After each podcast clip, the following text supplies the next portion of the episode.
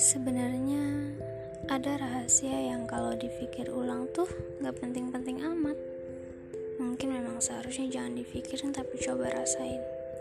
Orang-orang yang cuma bisa bicara, bukan membantu menyembuhkan luka. Ceritanya begini, mengenai hidup dan pemilik raganya, itu semua tanggung jawab diri sendiri. Sekalipun bisa, tetap gak bisa. Nurutin perputaran roda dunia emang gak ada habisnya selalu salah. Kalau orang-orang bilang begitu, kamunya malah begini. Udah-udah, aku tahu kamu capek. Jadi udahan ya, ngikutin skenario kata orang-orang. Karena kalau kamu mau bercerita, ada banyak yang bisa kamu lihat lebih sederhana dari kacamata yang berbeda.